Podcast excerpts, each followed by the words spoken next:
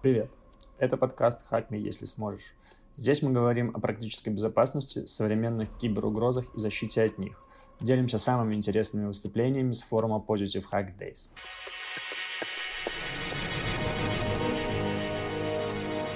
Как вы представляете себе разработчика? Или пентестера, если знаете, кто это такой? Хакера, наконец. Уверен, что для многих это технарь, ботаник, закрытый в себе человек, который кроме кода ничем не интересуется. А если я скажу, что вы глубоко ошибаетесь? Именно стремление узнать и увидеть что-то новое, простыми словами, любопытство, позволяет им быть драйверами прогресса. Возьмем, например, руководителя отдела анализа приложений Positive Technologies Дмитрия Склярова. Уверен, что многие слышали о нем. Последние несколько лет он исследует подсистему Intel эм и. Зачем? Почему так долго и к чему это все привело? Без глубоких технических деталей расскажет сам Дмитрий. Поехали! Всем привет, меня зовут Дмитрий Скляров, я работаю в компании Positive Technologies, руковожу отделом анализа предложений, и сегодня я хочу вам рассказать совсем не технический доклад, хотя вроде бы это технический трек. Я, честно говоря, не знаю, как он вообще прошел через модерацию, как его приняли в программу, а, хотя да, я вспомнил, я директор программного комитета в этом году, и я просто сам свой окра- доклад заапрувил, и, короче, если вам доклад не понравится, вы знаете, к кому обращаться с жалобами.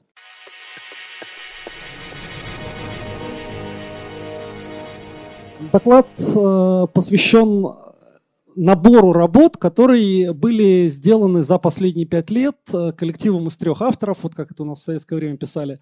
Э, один из авторов сидит вот на первом ряду Максим Горячий, второй Марк Ермолов, я его не вижу, может быть, потому что свет в глаза светит, а может быть, потому что он не пришел. И третий – это я. Мы все в какое-то время вместе работали в Позитиве, Марк до сих пор там работает, Максим с тех пор уже успел много где поработать, но, и поэтому сейчас сидит в первом ряду.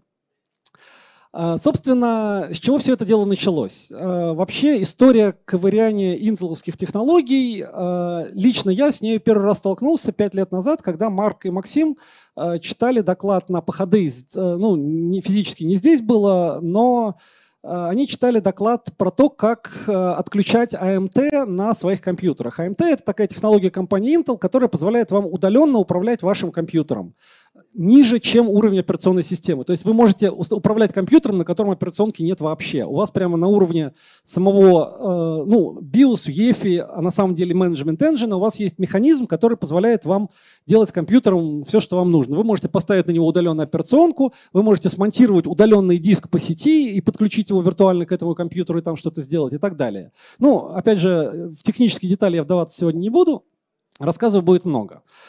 Собственно, первый раз вот я узнал, кто такие Марк и Максим, в тот момент, когда я ознакомился с этим докладом. Хотя мы вместе работали в одной компании, но уже тогда Позитив был достаточно большой, и всех людей я узнавать не успел. Хотя с Максимом я успел пересечься незадолго до этого, когда он приходил на собеседование в Позитив.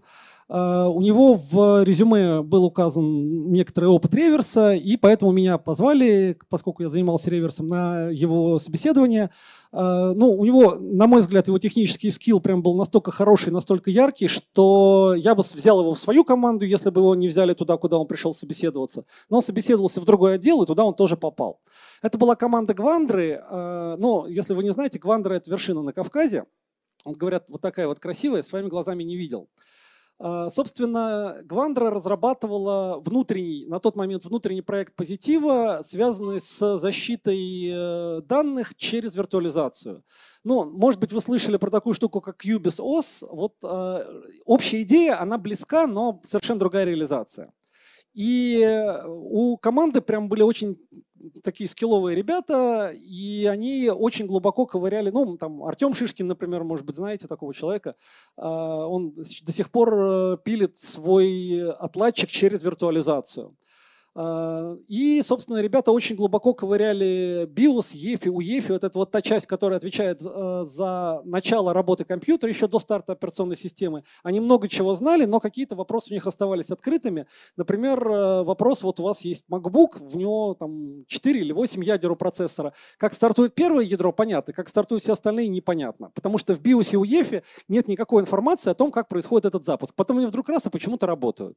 И вот у них вопрос возник, а, собственно, что с этим делать, и ко мне подошел тогдашний тимлид Гвандры и сказал: Дима, вот, может, ты нам поможешь? У нас есть предположение, что это находится внутри эм и, внутри Management Engine. Про Management Engine пять лет назад информации не было почти никакой. Ну, мне поставили задачу, дали прошивки старые, прошивки новые. Чем старые от новых отличались? До десятой версии включительно эм и был реализован на другой архитектуре. одиннадцатый эм и, который на тот момент был новый, был реализован на икс восемьдесят шесть. В этом и достоинства, и недостатки. Достоинство, что икс восемьдесят шесть очень удобно анализировать, потому что куча классных инструментов, декомпилятор ай ди и, и прямо берешь и дезассемблируешь. А недостаток, потому что часть данных, которые располагаются вот в этом вот образе эм и, который с флешки, который можно записать на флешку, при апдейте можно прочитать с флешки, эти данные упакованы алгоритмом Huffman, а поскольку другая система команд, то другой статистическое распределение байтиков, поэтому другие таблицы, и таблицы неизвестные, и как распаковать эти данные неясно. Ну, собственно, я взялся за эту работу, ну, как бы свободное от основных задач время. Какое-то время я потратил на то, чтобы разобраться, что и как. В принципе, все это было изложено в докладе, который я прочитал в марте две тысячи семнадцатого года на конференции Troopers. Прям рекомендую, если хотите выступать, особенно очень-очень такая гостеприимная конференция. И я рассказал о том, что мне удалось выяснить про то, как устроена прошивка. Выяснить удалось достаточно много, потому что оказалось, что в тех бинарях, которые мы нашли, которые производитель процессоров и чипсетов Intel поставляет вендорам, которые, собственно, на их базе собирают компьютеры, ну, там, ноутбуки, десктопы, вендоры почему-то эти инструменты иногда вкладывают в обновление прошивки, и они становятся публичными. И вот внутри них были икс эм эль-ки упакованные, их надо было распаковать, почитать, и там прямо на На, на, на простом английском языке рассказано, какое поле, сколько байт занимает и за что отвечает. И вот прям вот эта семантика помогла разобраться с внутренней структурой прошивок. Если интересно, просто вот ознакомьтесь с этим докладом. К этому моменту в декабре шестнадцатого Максим и Марк прочитали на си си си доклад, посвященный отладочным механизмом, встроенным в современные вычислительные системы. Оказывается, что Intel запланировал, чтобы прямо внутри компьютера у вас была возможность джей таг. Если вы знаете, что это такое, вы можете прям пошагово отлаживать процессор не программно, а аппаратно. Вы можете лезть в память, вы можете, ну, короче, очень много чего можете. И оказалось, что, в принципе, у вас предусмотрено несколько разных способов э, взаимодействия с процессором. Один из них требует специальной железки, которую Intel продавал за большие деньги. Другой э, требовал железки, которую тот же Intel продавал подешевле. А самый простой способ отладки вообще требовал просто кабеля ю эс би три, и ничего больше не требовалось. Вот. И оказалось, что у кучи компьютеров, э, у них такие настройки, ну не знаю чего, биос, э, фьюзов, которые прошиваются производителем на заводе, что вы можете, собственно, вот эти вот отладочные режимы включать и дальше использовать то, что вам предоставил Intel, хотя вроде как никому он про это не рассказывал. Собственно, в итоге это вылилось в си ви и. Оказалось, что у вас вот эти вот debug capability, они иногда оказываются активны по ошибке. И вот справа вот эта вот коробочка, для которой, для покупки которой требовалось подписать эн ди эй, хотя потом, насколько я понимаю, ребята научились покупать ее без эн ди эй. Вот. А в идеальном случае вы могли вот такой вот кусочек провода с двумя ю эс би-разъемами, и в принципе этого тоже было достаточно для отладки. Очень забавна была реакция одного действительно хорошего технически прям глубокого, ну немножко такого одиозного специалиста по информационной безопасности, который сначала про доклад Максима и Марка сказал, что да типа это ерунда, это прям все давным-давно написано в документации Intel, ничего нового ребята не открыли. А потом он сказал, что из-за того, что они прочитали доклад, теперь он не может купить у Intel эту коробочку. Они, собственно, не хотят с ним эн ди эй подписывать или, или без эн ди эй не продают. Ну, в общем, короче, такое вот забавное отношение к этому было. Следующий шаг, который оказался в рамках этого исследования, Максим с Марком углубились в вот эти вот отладочные характеристики, отладочные возможности, которые предоставляются системой. И, собственно, опубликовали доклад Intel ди си ай Secrets ну, тоже вот на Positive Hack Days, а, нет, это было на, на ХТБ они его прочитали, да. Вот. И по большому счету они рассказали, что вы, имея вот эти вот инструменты, можете сделать в правильных случаях системы почти все, что угодно. Вот. И еще оказалось, что если у вас эта отладка включена, то у вас прямо огромный контроль над системой, гораздо больше, чем вы можете получить с уровня операционной системы, даже если вы имеете там кернельные привилегии.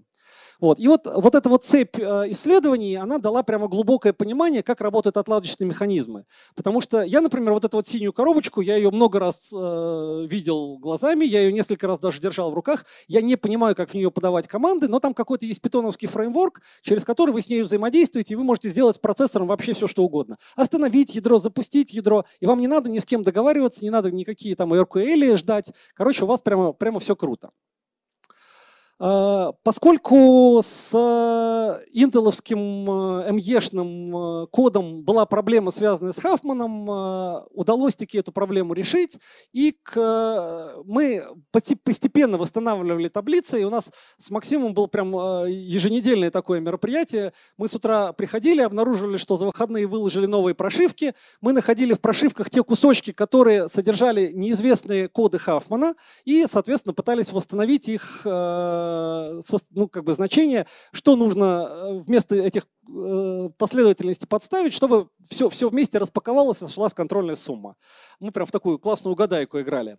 В итоге к июлю две тысячи семнадцатого года пользователь под ником Illegal Argument выложил на GitHub свою версию распаковщика Huffman. Она содержала меньше значений, чем у нас в таблицах, а через пару... через месяц, по-моему, после этого, то сейчас я об этом буду говорить, Марк с Максимом научились выполнять свой код на ядре Intel Management Engine, и мы восстановили вообще все таблицы, и в итоге опубликовали на GitHub, на Хабре и в нашем англоязычном блоге, и блоге есть статьи о том, как мы восстанавливали Huffman и, собственно, какие трудности, с чем мы столкнулись. Также... внимательно читая все те же самые икс эм эль-ки, которые мы достали из бинарей, которые Intel должен отдавать вендорам, Максим с Марком наткнулись на замечательное упоминание аббревиатуры хаб. Дальше, ну вот, меня с юридической точки зрения посоветовали быть аккуратным и сказать, что если у меня нет доказательств, то лучше сказать предположительно. На самом деле история была такая. Макс погуглил и нашел какой-то документ, где АНБшники рассказывали о том, зачем им этот хаббит. Хаббит нужен для того, чтобы выключить эм и по максимуму. Вообще без эм и компьютер просто не запустится, потому что за запуск центрального процессора, за управление питанием отвечает эм и. Но если вы хотите минимизировать потенциальное пространство для атак э, снаружи, то вам лучше выключить в эм и все, что можно выключить. Вот этот хаббит позволяет это выключить. И вот на картинке, вот здесь есть этот reserved bit. Ну, не видно мне его лазер. Вот, короче, вот этот вот reserved bit, вот если его включить, то у вас включается этот хаб, и, короче, стартует только три модуля из нескольких десятков, которые включены в прошивку Management Engine. И на базе вот этих вот изысканий ребята сделали проект эм и Cleaner, который позволяет делать версии прошивок максимально, с максимально отключенной версией эм и. За что им спасибо, они помогают домашним пользователям получить ту же самую... тот же самый набор, как бы, возможностей, которые для себя организовывали спецслужбы. Потом вся информация о том, что такая программа существует, из интернета была удалена, и также была удалена из веб-архива, если вы знаете, что это такое. веб архайв точка орг сайт, где можно посмотреть старые версии. Сначала там инф- эта информация была, сейчас там ее уже нет. Никаких доказательств не осталось, только память ныне живущих людей, ну и теперь вы об этом знаете.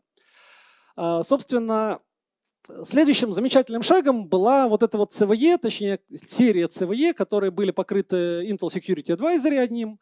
По большому счету это как раз ошибка, которую нашли в стартовом модуле бап Bringup в Intel эм и, и с ее помощью научились выполнять свой собственный код на ядре Management Engine. А если, опять же, вы не в курсе, то Management Engine имеет привилегий больше, чем центральный процессор. Есть э, участки оперативной памяти, которые доступны только эм и и недоступны из центрального процессора, но нет участков памяти, которые доступны из процессора и недоступны из эм и. Соответственно, вы из эм и можете получать доступ к оборудованию, к ю эс би, к сетевым устройствам, к дискам.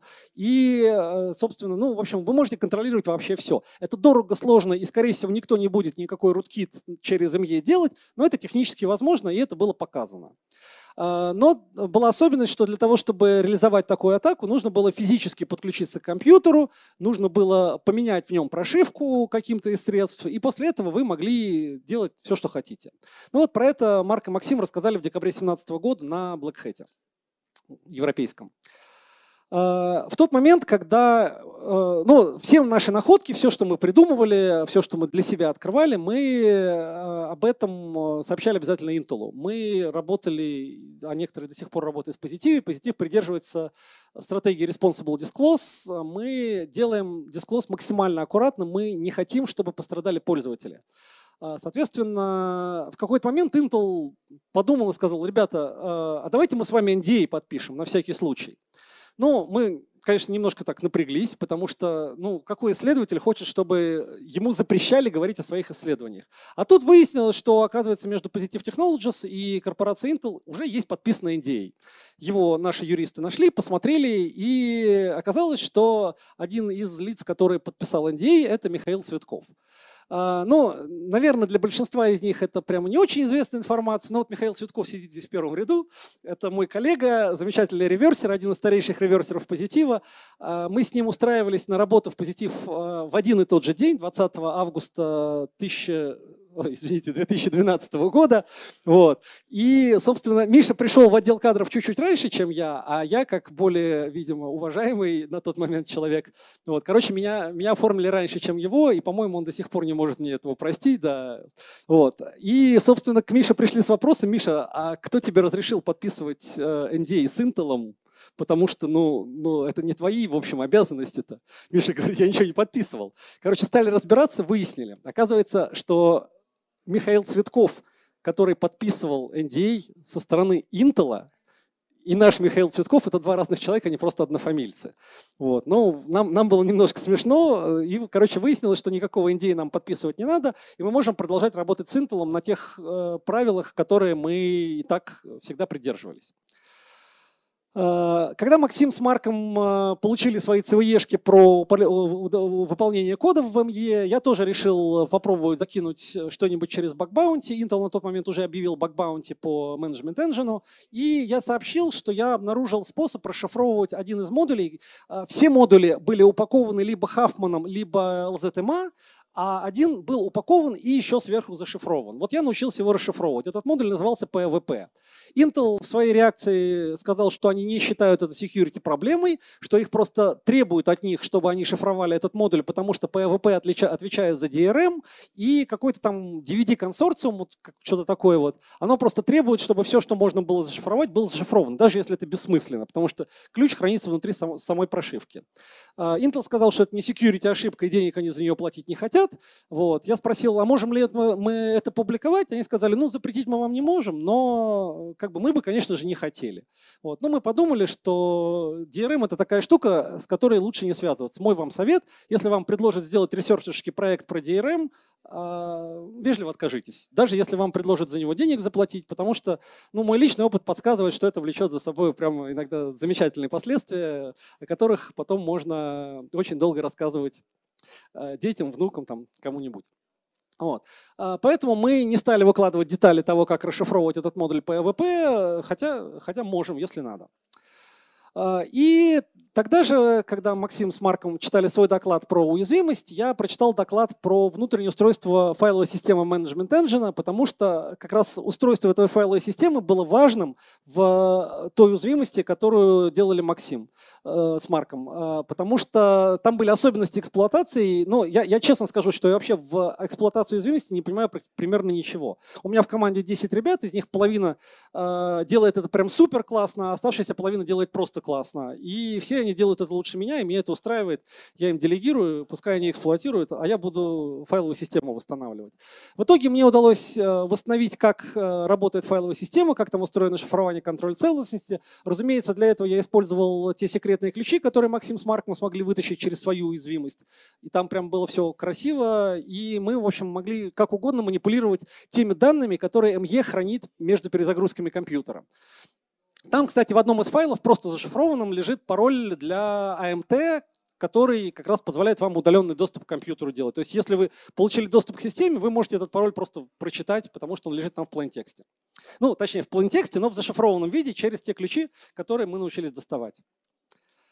Ну и если вы внимательно слушали мой рассказ, то вы, наверное, заметили, что было два направления исследования. Одно направление касалось только эм и. Это мы смотрели, как устроены прошивки, мы смотрели, как устроен Huffman, мы искали и эксплуатировали уязвимость, мы разбирали файловую систему.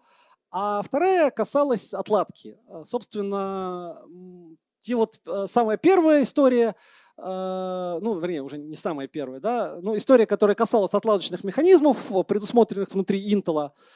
И Максим с Марком, внимательно все это дело проанализировав, вдруг обнаружили, что на самом деле те же самые отладочные механизмы, они распространяются не только на центральный процессор, чем они занимались до этого, но они, занимаются, но они распространяются на Management Engine. А поскольку мы можем полностью контролировать Management Engine через нашу уязвимость, то, может быть, мы можем их включить, и оказалось, что да, мы можем их включить. Ну и, соответственно, в тот момент, когда вы включаете отладку внутри Management Engine, вам становится подконтрольно вообще все. Вам не нужно больше писать эксплойты, вам не нужно искать какие-нибудь там ропы или какие-то другие техники использовать. Вы просто запускаете свой отладчик и под отладчиком пошагово, там, по функциям выполняете Management Engine, передаете куда угодно управление, как угодно модифицируете память. Короче, у вас, у вас вообще полный доступ. Ну и вот про это в декабре две тысячи семнадцатого на си си си, опять же, ребята рассказали доклад под названием Inside Intel Management Engine. К этому моменту начали появляться новые прошивки. Ну, вообще версии эм и, я не понимаю, как они их нумеруют, потому что для меня все время была одиннадцатая, одиннадцатая, одиннадцатая, потом появилась двенадцатая, тринадцатой вообще, по-моему, не было, а потом четырнадцатая и пятнадцатая вдруг сразу. Вот. Но в двенадцатом эм и использовались другие таблицы Хаффмана, но там не было прям ничего сложного, потому что когда мы переходили от десятой версии, которая была под другой процессор, к одиннадцатой, там было все непонятно, мы не знали, с каким кодом мы должны встретиться, а с одиннадцатой на двенадцатую мы знали примерное внутреннее содержание каждого модуля, и восстанавливать в таких условиях было легко. Поэтому мы, в общем, восстановили таблицы для тех прошивок, которые были в нашем распоряжении, а потом ребята и там получили отладку, и, соответственно, и там мы тоже смогли таблицы восстановить полностью. Когда вы сталкиваетесь с разными железками, вдруг выясняется, что очень много зависит от конфигурирования. И одна из вещей, которая была найдена, это то, что ну, они, они знали задолго до этого, это так называемый битик закрытия Manufacture Mode. Manufacture Mode — это то состояние, которое находится между состоянием, которое Intel произвел, и тем состоянием, которое нам, конечным пользователям, должно быть доступно. Соответственно, в чем разница? Что между двумя этими процессами, между производством и потреблением, есть еще настройка со стороны вендора. У каждого вендора набор настроек свой. Поэтому э, вендору отдается какому-нибудь Dell или там, тому же Apple, отдается чипсет с незакрытым Manufacture модом. Он в нем конфигурирует то, что ему Intel разрешил конфигурировать, закрывает Manufacture мод и после этого возвращает, э, как бы, вернее, продает вот эту вот готовую технику нам. Оказалось, что многие производители этого не делают, а если этот бит не установлен, то у вас есть возможность, например, удаленно, используя те ошибки, опять же, которые расставили разработчики, обновить прошивку на уязвимую и после этого получить полный контроль над системой. То есть оказалось, что если у вас есть компьютер с незакрытым Manufacture модом, то с некоторой вероятностью вы ту же самую атаку, которая позволит вам полностью контролировать эм и, можете сделать удаленно. И, ну, в принципе, с кем не бывает, да, вендоры бывают маленькие, но один вендор оказался Apple, и оказалось, что это проблема свойственна их макбуками, поэтому вышла си ви и-шка, вышла благодарность от Apple, и появился доклад, в котором в котором Марк и Максим рассказали о том, собственно, как все это дело произошло. А дальше выяснилась прям замечательная история. Есть компьютеры настольные, и у них чипсет с движком эм и — это одна микросхема, а процессор — это другая микросхема, такая большая, квадратная обычно. А если у вас так называемый сок, System on Chip, то у вас они совмещены в одном чипе. И оказалось, что если вы через эм и включаете полный режим отладки, то он распространяется не только на эм и, но и на центральный процессор. У Intel где-то в каких-то описаниях фигурировали цвета green, orange и red. Green — это пользовательская система, orange — это система в режиме отладки для вендора, а red или Intel Unlocked — это самый полный unlock, когда вы можете делать вообще все. И вот ребята научились через эм и включать unlock, Intel Unlock на процессоре и получать полный контроль через вот этот режим. И оказалось, что внутри процессора реализован прям классный механизм Visualization of Internal Signals Architecture. То есть, по большому счету, у вас есть логический анализатор, который позволяет вам трейсить все прямо средствами процессора. И это прямо очень круто, и оказалось, что это можно делать. Дальше выяснилось, что в некоторых случаях, в некоторых версиях эм и у вас на начальной стадии рома, а проблема рома в том, что его нельзя починить, что его нельзя апдейтом заменить, он, он внутри чипа. Соответственно, внутри рома у вас неправильно конфигурировался доступ к памяти, он конфигурировался слишком поздно, и вы могли делать, по большому счету, ди эм эй-атаку, вы могли э, прочитать данные, а могли модифицировать данные и получить контроль. И, собственно, это тоже было продемонстрировано в начале двадцатого года. А дальше выяснилось, что если вы имеете полный самый вот этот вот режим отладки, Intel Unlocked или Red Unlock, вы можете получить доступ к внутренним шинам процессора. Там, кстати, есть одна классная шина, я не помню точное название, она имеет замечательную аббревиатуру эф эс би. Вот, я прям как первый раз увидел картинку, она мне понравилась. Это не мы придумали, это Intel придумал. Это их собственное название. Вот. И оказалось, что для некоторых систем, используя те наши наработки, которые были сделаны до этого, можно получить доступ к так называемому микрокод-секвенсору, вычитать из него все необходимые данные и, по большому счету, прочитать микрокод. Насколько нам известно, вот программно этого еще никто не делал, а Intel про микрокод вообще практически никому ничего не говорил, потому что не положено знать. Вот. И оказалось, что для этого вообще ничего не нужно, кроме ю эс би-кабеля. И это прям э, нам очень понравилось. Вот э, дальше началась прямо совершенно непонятная для меня история, потому что то, что мы прочитали, выглядело как левая половинка слайда. Это какие-то байтики. Это неизвестная система команд. Это абсолютно неудобная для пользователя и даже для дизассемблера ай ди и архитектура, потому что у вас есть три параллельных конвейера, которые выполняют инструкции параллельно, а четвертый вот нулями забит, там, там просто нет инструкции, потому что в некоторых процессорах говорят, что конвейеров четыре. Вот. И вы не знаете вообще ничего про эту систему, но у вас есть отладка. И вот в таких условиях ребята научились для начала подделывать айдишник процессора. Там должно быть написано «Гению Intel», а вместо этого написали просто свою строчку. То есть запускаешь процессор, запускаешь программку, она показывает одну строчку, потом запускаешь эксплойт, запускаешь ту же самую программку, она показывает другую строчку, потому что процессор по-другому выполняет инструкцию си пи ю ай ди. Оказалось, что можно программно полностью менять состояние микрокода. Потому что, потому что у нас есть отладка. Дальше. Так, это я далеко улетел. Ой, это я не ту кнопку жму просто. Я заблудился. Вот. Собственно, когда начали обрабатывать микрокод, Марк стал работать над своим дизассемблером, и в какой-то момент он дал мне дизассемблированный код, который, собственно, получил. Он был прям очень сырой, там было много непонятных мест, но я достаточно быстро обнаружил, как шифруется обновление микрокода, и получилось, что, собственно, мы научились их расшифровывать. И об этом мы тоже обязательно написали в Twitter. Ключи, правда, мы не выложили. И для нас было прям сюрпризом, что там эр си четыре, а не эй и эс, потому что все раньше, все, кто говорил что-то про шифрование микрокода, говорили, что он зашифрован эй и эс. Но, видимо, они знали про это столько же, сколько и мы, то есть ничего. Дальше возникла интересная история, что, анализируя выход дизассемблера микрокода, обнаружились непонятные места, и выяснилось, что они на самом деле отображаются на инструкции, которые никогда не были документированы Intel. Оказывается, что внутри стандартных систем команд, ну, практически любого интеловского процессора, есть как минимум две инструкции, которые позволяют получать состояние, микросостояние, то есть состояние микрокода, и изменять его. И это прямо вот... Очень круто. Почему мы говорим, что вероятно во всех процессорах? Потому что это точно справедливо для тех процессоров, для которых мы получили RedUnlockedState. Вероятно, если вы получите его каким-то образом на любом другом процессоре, то вы тоже сможете проверить, что там инструкции есть. Они работают только из этого режима. То есть вы разблокируете процессор, и дальше он начинает реагировать на эти инструкции. Но это значит, что вы можете на лету менять то, как работает ваш процессор. Ну, почти Эльбрус. Говорят, он тоже так умеет.